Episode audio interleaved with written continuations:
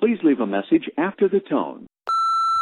Hey, it's Whitney. All right, so I just got done with the Summit 21 conference in Atlanta by Blavity and 21 Ninety and Morgan DeBaun. It was a fantastic conference. Um, I went last year, had a great time. And this year was a bit different. They had different treks and different, you know, themes that they were kind of running.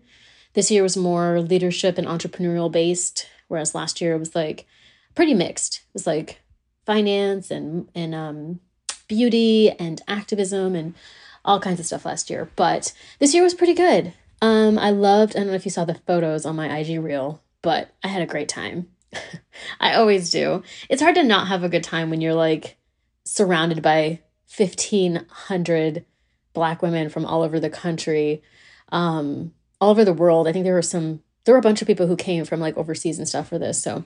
Anyway the conference was really good. You can catch the pictures on my gram whitney danielle coaching. I did want to give a shout out so i finished two books this weekend because i actually drove to atlanta from virginia which was like nine and a half hours each way. Wow.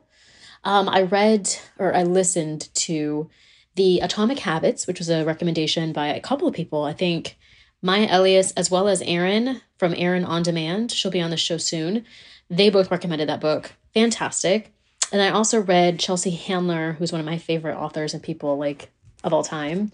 Her book, Life Will Be the Death of Me and You Too, was a fantastic book. I love, love, love Chelsea Handler. That book flew by. The book was like seven and a half hours, and it felt like it needed to be three hours longer but I just love her. Anyway, so that's kind of the recap. Um, there was an accident in Dallas this past weekend, and I'm pretty bummed about it. The building that I used to live in in downtown, like Deep Ellum, Dallas, was destroyed.